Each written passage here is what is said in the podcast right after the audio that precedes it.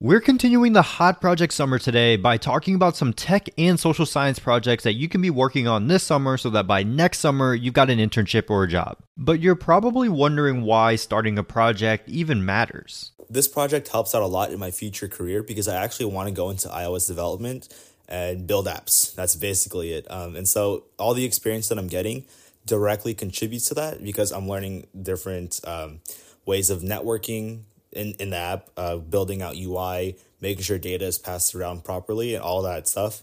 And so it's been really fun. That's Jules, who's an iOS developer for Streams. And you know how all of these companies are requiring years of experience, even for some internships? Projects can be how you get that experience. Don't get me wrong, school projects work too, but when you start something on your own, people respect it more because it shows your work ethic, which is what companies really care about.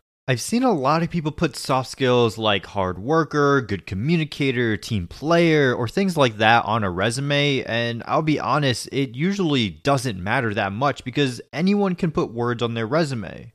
But when you're building a side project, you're actually able to show that you have those skills rather than just telling them. So the next question that you're probably wondering is well, what project do I even build?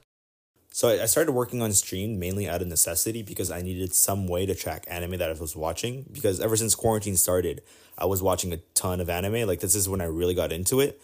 And so I needed a way to keep track of everything just in case I wanted to look back on it, um, give recommendations to friends and people, or just keep track of everything that I've been watching. I can personally say I've watched way too much anime during quarantine. I mean, just starting off, I'd never fully watched Naruto before, so I decided to start from episode 1, and now I'm all the way through episode like 458 of Shippuden.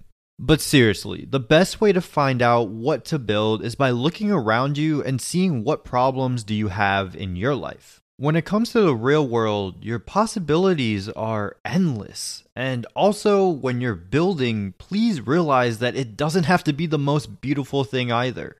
Go look at your favorite startups' first websites Airbnb, Stripe, DoorDash, whoever it is. They were all terrible compared to what they look like now after billions of dollars are behind them. But they all started somewhere. When you're building up your side project, it's not about the beauty, it's all about can it do what you need it to do. All right, I'm going to take you back to the classroom real quick because the way that we're taught in school is basically we're given a subject and told to read a book, and hopefully from our homework we understand the material. But a lot of times, what we learn isn't really applicable in the same way that it is in real life. Or, especially in the tech world, you might be learning one program when the company that you want to work for uses another. Working on this project is definitely going to be fun, but I'll also get to learn a lot about web scraping and Twilio APIs through this project. I can also put it on my resume and my LinkedIn profile as one of my personal projects. And that will really help me when I apply for internships next year because tech companies love to see personal projects built by students.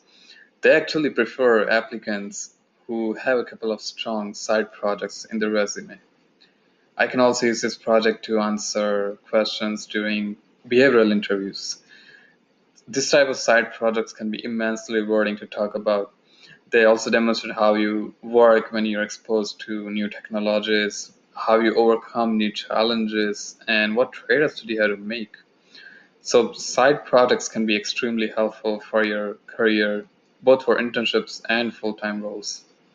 In school, we're typically held back by our grade level or major. If you're a psychology major, it might be hard for you to take a computer science class, or unless you're a sophomore in high school, we don't teach you geometry. But with projects, there are no limits. I mean, no one can tell you what to do, how fast or slow to go, or what topics to learn. And the best part? Since your project is literally real life, everything that you do is relevant to when you get a job or an internship. When you ask most people about transitioning from college into a job, they'll say that they learned almost everything that they know on the actual job. That's not to discredit getting a degree because there is some value there, but it's more to show you that there's a difference between getting an A in a class and actually working. Remember that, because now you're probably doubting if you'd even be motivated enough to see this project through.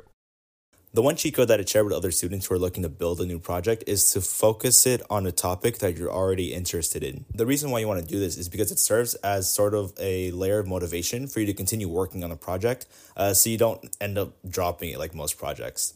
And for me, that was anime. Because it was something that I already enjoyed, it made working on the project not feel like work, but more as something to enjoy. And because of that, it pushed me to continue working on the project to the point where it is today.